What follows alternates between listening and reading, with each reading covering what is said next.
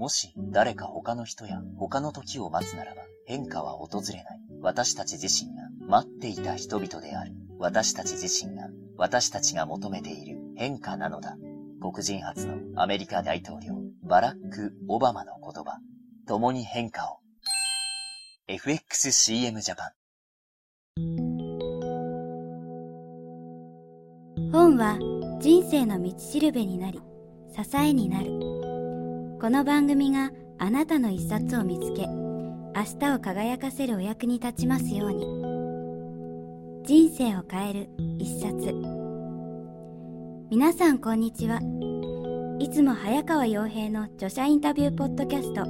人生を変える一冊をお聞きいただき、ありがとうございます。番組に入る前にお知らせです。ビジネス書ポッドキャスター早川洋平が ebook を発売しました。題して、好きなことを仕事にして会いたい人に会えるようになる。人生が好転するビジネス加速術。この ebook について、これまでに番組にご登場いただいた著者の皆さんからのメッセージを一部ご紹介すると、自分に自信がないという人、誇れるものがないと嘆いている人将来の不安を抱えながら仕事をしている人におすすめしたいですね。若いビジネスマンにとって最高のバイブルになると思います。経営コンサルタントビジネス作家講演家臼井由紀さん。まさに普通の人が普通から抜け出す方法がオールインワンで入ってます。出会いの大学の著者千葉智之さん。詳しくは早川洋平の公式サイト人生を変える一冊をご覧ください。それではお聴きください。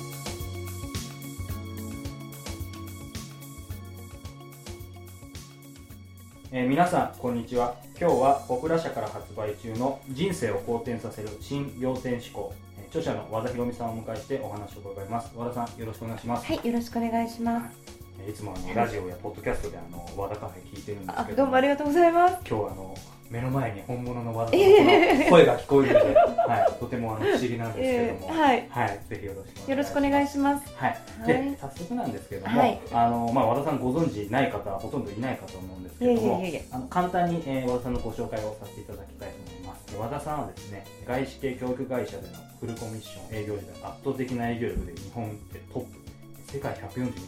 2位、2位の成績を収め、その後続く女性営業たちに道を開く。2001年に独立されて株式会社ペリエを設立はい、現在営業コンサルタントとして本当に大活躍されているということで、今回、まあ、インタビューに来たいただいて大変光栄なんですけどもよろしくお願いします。よろしくお願いします。はい、はい、で早速なんですけども、はい、この今回の CEO 天使会ということで、はい、やっぱり僕もあの和田さんというとですねもう本当に、えー、かっこよくてですね、えー、完璧でですね、えー、なんかあの別に持ち上げてるわけでもないんですけど、ありがとうございます。ありがとうございます。スマートで、でやっぱりイメージがあるんですけども、はい、いきなり初めにのところでですね、もう私が志望大学のして自暴自棄になった時期があったり、まあ、営業で一番の実は人間関係に悩んでいたりとか、はい、まあ、収入が4分の1まで下がったことも書いてありませんとか、はい、い。きなりもう何かやっぱり全てガラッとその、かなり和田さん本当はいろんな大変なことあったんだなっていうのが、はい、そこでもう心とまあ掴まれたんですけども、えーはい、まあ、そこの部分でその、まあ、前向きに切り替えてくれたのが、まあ、その要点思考という部分っていうのがあると思うんですけども、はい、そもそもその要点思考、まあ、ギリシャ新要点思考との、まあ、出会いから、そのまあ、身につけるというかあの自分の中に、えー、身につくまでの経緯というかですね、あのそこの部分をあのお話しいただければわかりました。要点思考という言葉に出会ったのはあの営業を始めた時に入った会社からもらった手帳に書いてあったんですよ。要点思考っていう言葉がね、はい、要点思考って漢字だから日本語じゃないですか、はい、入った会社は外資系なのであの要点思考って言いながら、はい、要点思考はポジティブシンキングで、プラス思考みたいなものだっていうふうに教えてもらったんです。あそうなんですか？えだから要点思考っていう言葉は教わったんだけど中身はポジティブシンキングとして習ったのが一番最初なんですね出会いが。はい、であのそれがいいかあのどうかっていうのはあの別にして最初はそのプラス思考を身につけようと思って一生懸命自己啓発書とか読むんですね、はい、で読んでやろうとするんですけどこう身につかないんですよ、私やればできるとかっていう言葉の意味がよくわかんないんですね。で 努力すればなすとか、はい、あとなんか信じればいいとか、はい、自分はわかるんですけどあのもうちょっと弱いんですよ。だからなんかダメなことが続いたり結果が出なかったりするとなんかもう私ダメじゃんとか、うん、結構こうへこむんですね、うん、ででも会社の空気はなんかへこんじゃいけない空気っていうかプラス思考だからへこんだら、はい、へこんだのが現実になるよっていうふうに言われ続けているので、へこんだ自分をまた責めるんですよ。なんて自分はダメなんだろうって、はい、それであの要は崩壊しそうだったんですね、それがなんかこう本に書いてないんですけど、はい、からからポジって言ってたんですよ。空っぽのポジティブ。なんかそのなんかこう表面的には一生懸命ニコニコ笑ってるけど、はい、中身がもうエネルギー源がないみたいな感じの、うん、多分そういう人っていると思うんですよ。はい、こうわあこれ元気なんだけど中はこうどうしようとか不安がいっぱいで、はい、その時に、まあ、自分で家に帰ってなんかこうある日突然こう涙が出てきてしまって、でこう感情がわーっとこう出てきた時に今まで泣いたりとか怒ったりとか愚痴言ったりとか悪いことを言ったらそれが現実になるからそういうことは考えちゃダメだよって言われてたことが抑えてたものを考えていいじゃんっていう風に自分でこう切り替えたことによって自分なりのその要点思考なんだけど、はい、その要点思考の前にあの事実は一つ考え方2つあるけどそのあえて悪いことを感じてみたり、はい、愚痴を言ったり、はい、文句を言ったりなんか要はそんなに偉い人間にすぐなれないから。なんか急に松下幸之助さんみたいになれないじゃないですか。だからだからそのまだ学びの修行中の間は泣いてもいいし愚痴も言ってもいいけどただしいつか立派になれるためには、はい、あの泣き続けないとか怒り続けないために事実から良かったを探してできる限り早く切り替えていこうって思ったのを自分の中で要点思考なんだこれがっていうふうに決めつけたのが最初のきっかけですね。はい、そういう意味ではそのそれが和田博美さんが、まあ、まあ定義するじゃないですか。信用点そうそうですね。はい、はい、ポジティブシンキングとは、まあ、ちょっと違うんですよね。そうそうですね。で私これ多分たくさんの方早川さんもお会いになってて、はい私もたくさんの人になってきたんですけど2タイプいらっしゃいますよね、うん、あの目標をバーンって立てたら、はい、すごい邁進してすごいなんなんだろうロケットみたいにぐわーって言って、ね、他の人が何何か不安なこととか言っても一切聞き入れずになんかすごいこうバババババってい。くタイプの人と、はい、なんかすごい迷いながらなんかこう愚直なん人から見たらちょっとのろまな亀みたいなんだけど、はい、コツコツやるタイプの人とかって、まあ、会社の社長さんでも2タイプいらっしゃると思うんですけど、うん、日本人はどっちかっていうと後者が多いんじゃないかと思ってるんです。それは営業でたくさんの人に会ってきたんですけどなんかこう俺はやればできるみたいな気持ちでこう矢沢永吉みたいに なんかこうややちゃんみたいに成り上がりだぜみたいなこうすっごいお金がなくってもとことん夢を信じて小銭しかないのに武道館で歌ってる自分をイメージできる人と小銭しかなかったら今日ご飯どうしようって すごい考えちゃう人と2タイプあると。でやえちゃんとか例えば、まあ、今素晴らしい方とか、はい、世の中での素晴らしい方たちは割と不安要素が少ないんです多分ももともとそれは自信形成があるのかなって、はい、このもしかしたら小さい頃とか、うん、いろんな時にあって。でそういうのがない人って、はい、なかなかポジティブシンキングできないっていうふうに思った時に向き不向きがあるから、はい、ポジティブシンキングがいけないんじゃなくってそうなれたら最高だから、うん、そうなってくださいとできる人は、はい、でもこの本を読んであの共感してくださる方は、はい、どっちかっていうとできなかったんですよ。いろんな自己啓発を読んでも。だから同じですねって。だからその違いっていうか要はその自分の喜怒哀楽っていう感情を持ってしまったら感じちゃっていいですよ、はい、そういうあの本書の中でちょっと面白かったのがですねあの成功した人は、人生のおみくじをなんかいっぱい引いた人だって書いてあって、はい、もうなんかやっぱり大吉は引いてるけど、その前にいっぱい今日も引いてるし小吉も引いてるみたいな、やっぱりなんかそこら辺がまあ運もそれとちょっと関係あるのかわかんないですけど、えそうですね。ハッピーエンドなんですよね。ハッピーエンド、うん、人生が全部ハッピーエンドで、うん、でだから幸せになるために生まれてきたからハッピーエンドなんですけどやっぱりハッピーエンドの物語の中にもなんか挫折とか失恋とかあって、でおそらく多分そういうなんか感情を感じたかったんじゃないのかなと思うんですよ。なんかこう普通はこう裏切られた感情知りたくないですよね。はい、でもちょっと知ってみたいというか なんかなんだろうちょっとうまく説明できないんですけどなんかこう不思議なもんでなんか痛い思いしたくないのにどんな痛いんだろうって。まあ、怖いもの見たさね、ええ、なんかいろんなことを経験したいんだと思うんですよ、私たちは。だからハッピーエンドになる間にいろんなことを経験するのがいろんなおみくじの引き方であってそれであのでそのいろんなものを引くからこそ、大吉が出た時にすっごい嬉しいんですよね。今日の後とかに出たら。うん、だけどそのなんかこう今日とかを引いたことのない人が、は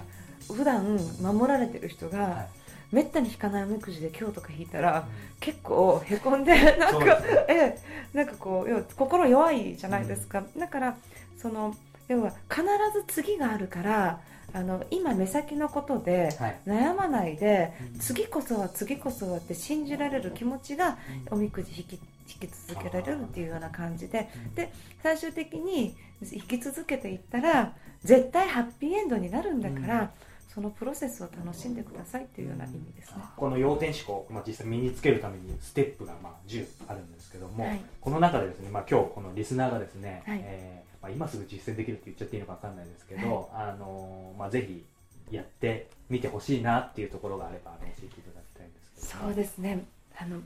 予定思考っていうのはこう思考ねあの精神論ではなくて、はい、もう思考パターンなのでうん、だからあのこれ脳科学の先生にも聞きに行ったんですけどやっぱり、ね、あの前頭葉に、はい、人間の前頭葉にやっぱりそういう癖ってあるんですって考え方の。だからなんかこう例えば私あの人引いちゃうよねっていうのは脳が過去に嫌な思いをしてるからひ脳が引くっていうイメージを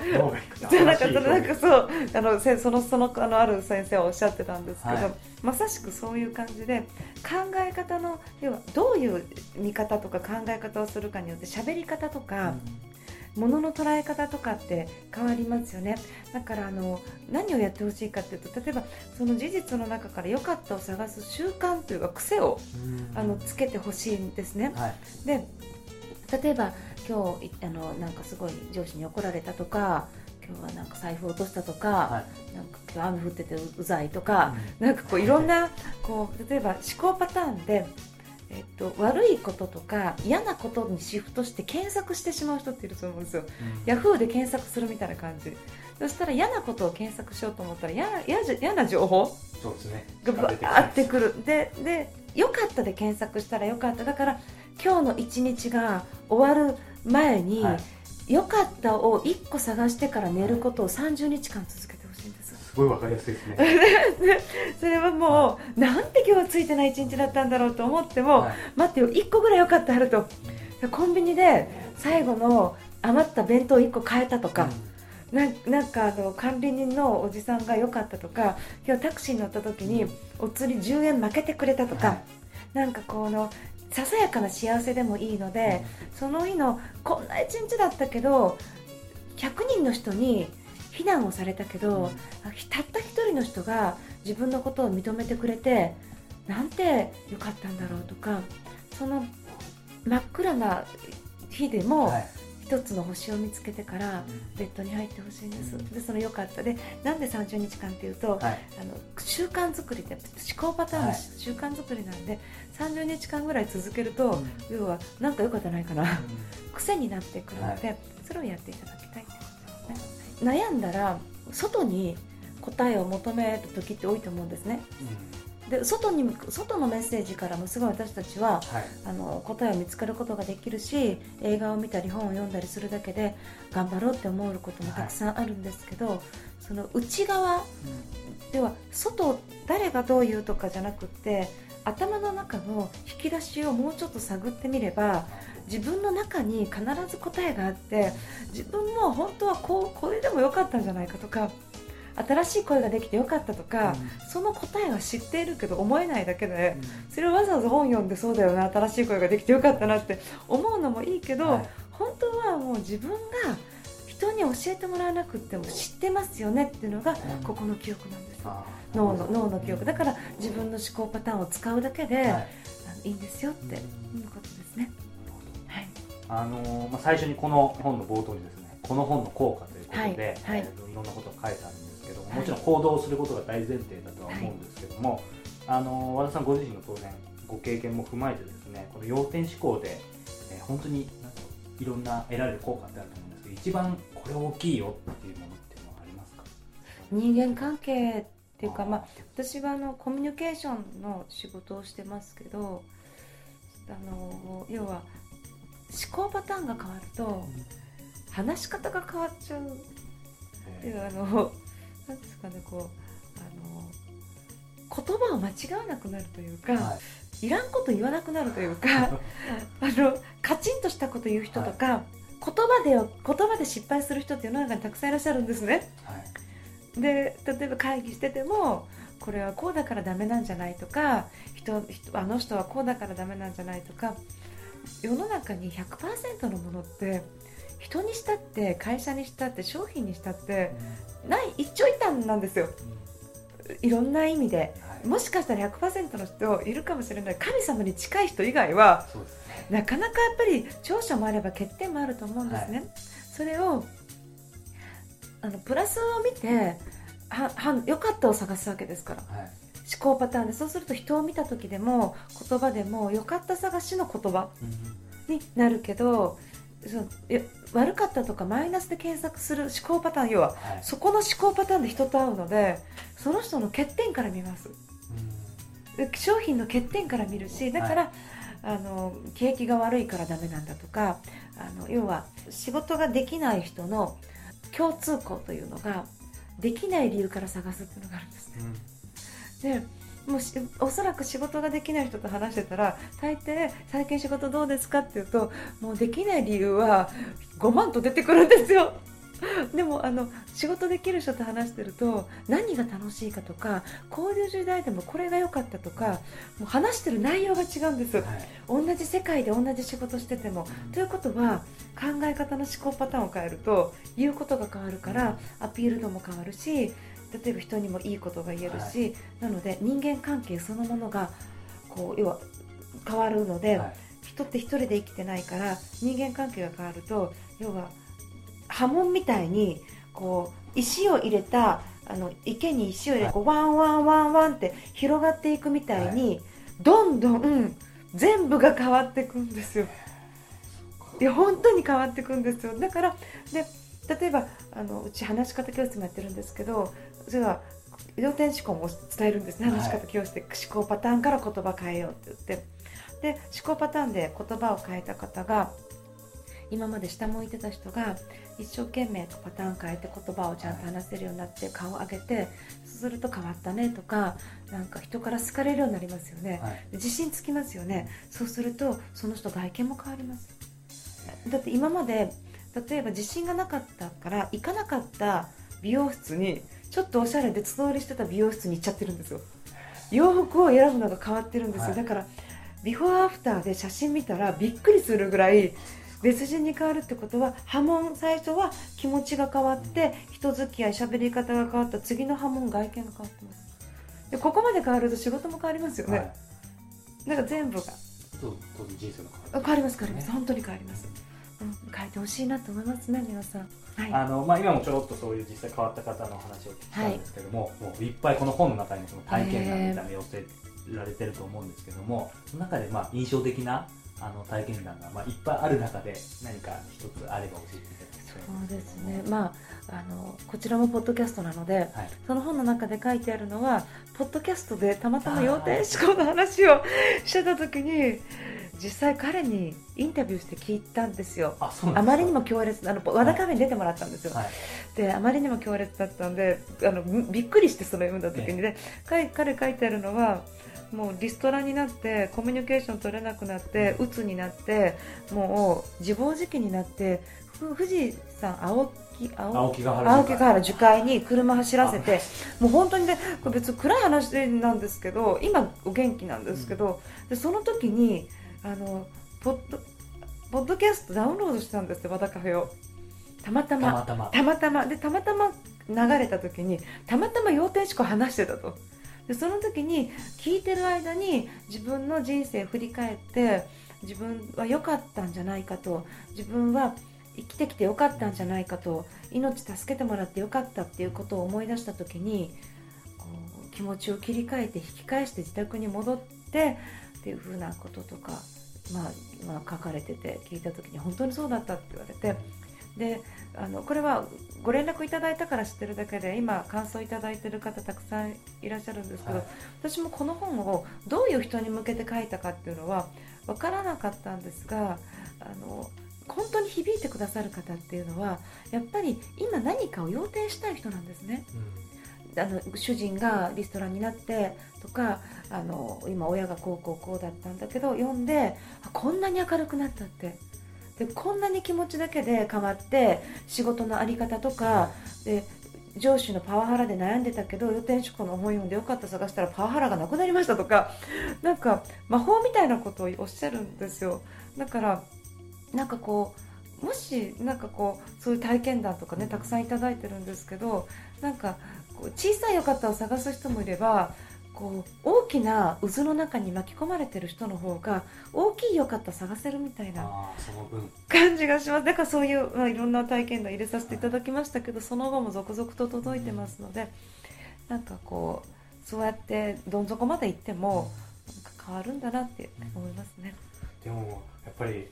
う嬉しいですよね、ええそれそこで聞いてなかったらねやっぱちょっと、ね、なんかもう行っちゃってたのかと、うん、あの思うけど、いやもう本当にだからよかった。あのこの本もう一人あの正明さんっていう人も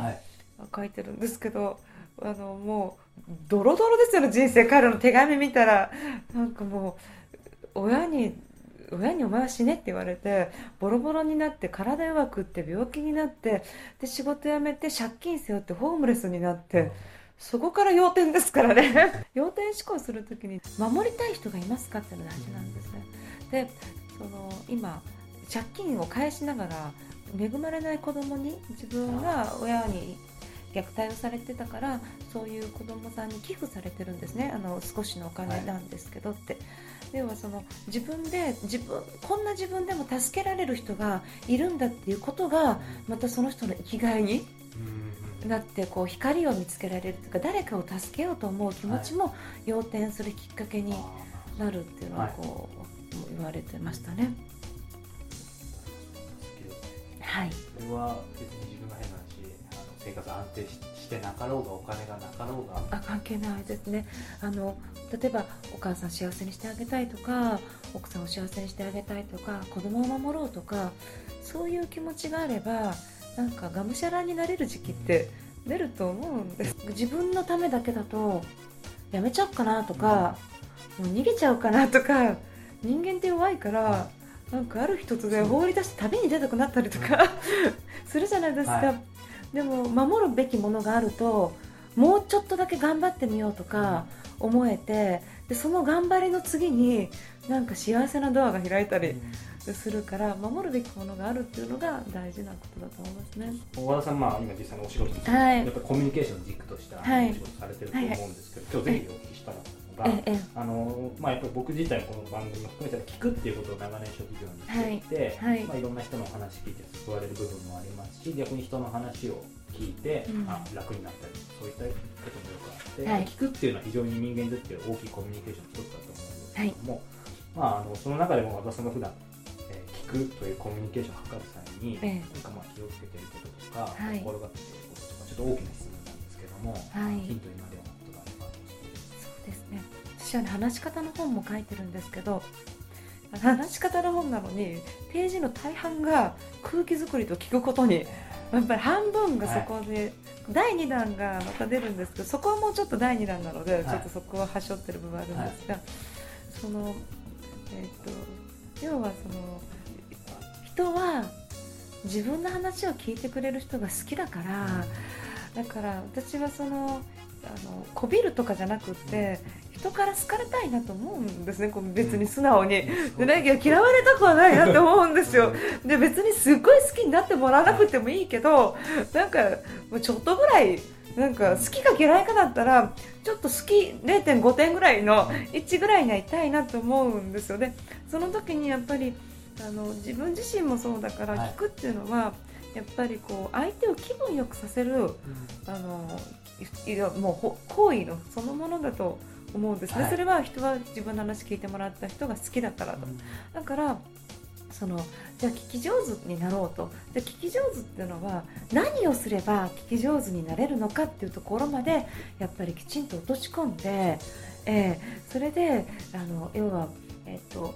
例えばあのいろんな人と話をする時にあこの人の聞き方すごい素敵とかあの感じるであ感じたらどういうところかをあの真似をするとか、うん、一番分かりやすいのは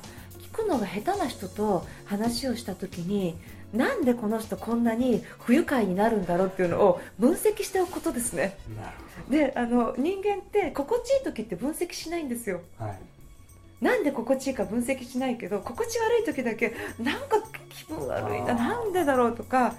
例えばこういい香りが漂ってる時って気にならないけど、ものすごく臭いと気になりますよね。ね。かだから人間って不快感の方がすごいダメージを受けるわけです。だから目の前に不快な感じのする方がいたら不快だということにフォーカスせずに、なぜ不快なんだろうということを気にしているとその人の聞き方の特徴とか喋り方の特徴とか見えてくるんですね。その時に反対のことをすればいい聞き方ができる。だから、まあ、最初の段階ではそんな人みたいになってないかっていう自分を振り返ることが、あの要は最初のトレーニングはあのそのそういうふうにされていった方がよくてで要は自分の話は聞いてほしいけど人の話は聞きたくないっていう人の方が多いので、はい、だから人の話を聞く時はどんなタイプなのかこの人はどんなふうに聞いてるのかっていうのを判断していって要は目の前の人を教材にしていくっていうのがいいかなと思います。もう和田さんも今まで本をたくさん書かれて、はい、いっぱい読んできたと思うんですけども、はい、その中でですね、はい、まああのー、皆さん生きていく中でこの本だけは絶対にもう読んでおいた方がいいよという 一冊があれば教えていただきたいんですが。えっ、ー、と仙台の次元寺のご住職の塩沼良順、えー、ご住職先生のお書きになったアジャリ様なんですが「えーと、人生生涯小僧の心」という、はい、あの本があります。はい、でえっ、ー、と私がこうこう言うとあのへあの偉い坊さんの本なのかとか みんなそう思って、はい、こうあら、まあ、今本を選ぼうと思ったら即即力になるとか即即稼げるとかっていうのを選びがちなんですけどあのこの本は自分の根っこ作りっていうか折れない心を作るための本なのであの一生ものです。で私はあの塩沼先生にわざわざ会いに行ってますし、あのであのもう本当に大不安なんですね。あんな本物いないと思うぐらいすごい方でこの方は1300年の歴史の中でまだ2人しか満行して達成されたことのない行を達成されてる方なんです。でそれが千日解放行という行で比叡山で達成されてる方他にいらっしゃるんですが奈良の方のお山で達成厳しいので達成されてる方は2人しかいなくってで高校生の時にすっごい貧しいお家であのおばあちゃんとお母さんと3人で過ごされてて高校生の時にその開放業をやってるテレビを見て高校出たらすぐ出家しようと思ってお寺に入られて修行されてきた方でまだ41歳の方なんです。でまだお若いお坊さんなんですね。でどういう行かっていうとあの、えーと、山一つ山1300キロの高低差、はい、あの山1300キロね山えですね。を、えーと1日48キロを16時間で登って降りてくるという行を4年間夏の冬の雪のバー除いて4年間1000日間やるという行でで風邪をひいても怪我をしても絶対途中でやめてはいけなくって途中でやめたら自害しなきゃいけない。だから首をつる紐と自分の腹を切る刀を抱えて決断して登る。で先生はその山を登ってる中で40ぐらいの熱を出して倒れて死にかけてるんですよ。そのその壮絶な物語が書いてあるんですが私たち人生においてそんな厳しい修行を多分おそらく一生しないと思うんですね。で一緒一緒しないと思うんですけど同じ人間がされた中でその修行の中で心がどんどん日記があるんですよ先生の書かれてる。でももう辛くて辛くて仕方がない中でいろんな気づきがあって人間ってここまで磨かれるのかと。だからそれを読むと本当に頑張ろうと思えるし身が引き締まるんですね。で39度か40度出してもうお腹も壊して10歩歩いたら倒れるぐらいのもう終わりかなと。もうそろそろ本当に自分のお腹を切らなきゃいけないなと思って倒れた時にあのもう意識が朦朧としてくる中で先生がこうこう倒れてるじゃないですか。倒れてたらこう土がありますよね。でその土をガッと握ってその握った土を口に入れるんですよ。で土を入れて噛むんですよ。そうすると砂を噛むっていうのはこういうことなのかと。で砂の味を感じて噛んでる間に全身に力が出てきてそこから超人ハルクみたいになってなんかこう起き上がって山を駆け下りるんですけどでも超人なんですよ。で本当にお会いした時にこの人は人間超えてるなっていう感じのまさに超人超人なんですよ。だからにあ人ってここまでいけるんだっていうのを感じさせる。だから自分がいかにまだまだ努力不足かとかなんかしょうもないことで悩んでるなと思えるんです。だから私がいろんな人にこの本を勧めてるのはあのいろんな本があってあのノウハウとかテクニックとかこうしたらうまくいくっていうものはたくさんあるけどどれだけノウハウと知識を持ってても心が折れて弱くなったら頭がどんなによくって東大出てようが何しようが終わっちゃうんですね人生が。でも心が強かったらどんなに大変なことがあってもやっぱり生きていけると思うのでそういう意味で塩沼先生の本はまあ、一生の一冊ものとして読んでいただきたいって思いますね。はい、生涯えー、なんか本当にねこのタイトルがねなんかついついこううさんくさい宗教本家とかね なんかこうあれでも本当宗教とかそういうものじゃなくって、うん、なんかもう生き方そのものそのそれその人が亡くなった人とか昔の人じゃなくって、はい、まだ41歳というお若さであのピンピンされて生きてらっしゃるっていうそのそういう方です。あ、すみません、なんかね、力説しましたが。ありがとうございます。はい。あの、今日ここまで、えー、要点思考の話はい。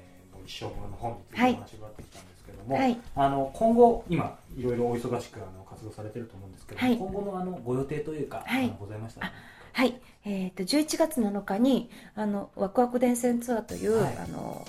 トークライブショー、イベントみたいなのをあの開催します。あの、大きな会場でさせていた東京でねさせていただくんですけどこのイベントは、えー、私が本を出したデビューの次の翌年からやってるのでもう6年目になる、はい、ずっと続いてるイベントで要点思考をして未来を信じるようになると生まれてくる次の感情はワクワクなんですでもう何したいこれしたいってこうワクワクした気持ちが出てくる。でそして今度は人は一人で生きていけないからいろんな人とワクワク伝染させながらこんなことしないとか未来こうだったらいいよねってワクワク語りますよね。それが一番幸せになる方法だからワクワク伝染っていう名前を付けてるんです。そこではあの朗読とか、はい、あの音楽とか映像とか取り混ぜながら普通のセミナーじゃないというかなんか本当に違うものをやっているので、はい、あのなかなかそういうのが他になくって名前がないんですよ。セミナーですかったらいやセミナーじゃないしでもコンサートですいや歌わないしみたいなね。だから名前がないんですが、はい、一応その人は学んだことってすぐ忘れるんですけど体感したことって割と一生覚えてるのでどうやったら忘れないで体感していただくかっていうことを工夫して作ってるなんかイベントです。なんか来ていただければ嬉しいです。11月7日はい、はい、はい、東京国際はいそうです、はい、うん、間近ですが。えっと、このワクワク伝説ツアーなんですが、はい、えっと、実際どのようにお申し込みすればえっとですね和田博美で検索するとあの株式会社ペリエっていうホームページが出てきますので、はい、あのそちらに和国伝説ツアーのバナーがありますからそちらの方から申し込みしていただけると思います。ただお席がちょっと満席のお席があって、ね、あのちょっと選べないあののと思うので一応そのそこにちょっともしどうしてもということであればちょっと問い合わせしていただくかもしれませんが、はい、一応そこから見ていただくという形になります。はい、はい、ありがとうございます。はい、はい、えー、今日はポプラ社から発売中の人生を好転させる新仰天思考事実の一つ考え方、えー、著者の和田博美さんをお迎えしてお話を伺いました。はい、和田さんどうもありがとうございました。どうもありがとうございました。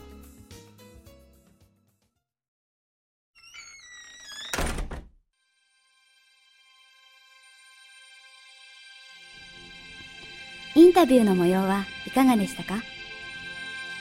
サイトでは今後ご登場いただく著者さんへの質問フォームも設けていますので、こちらもどしどしご応募くださいね。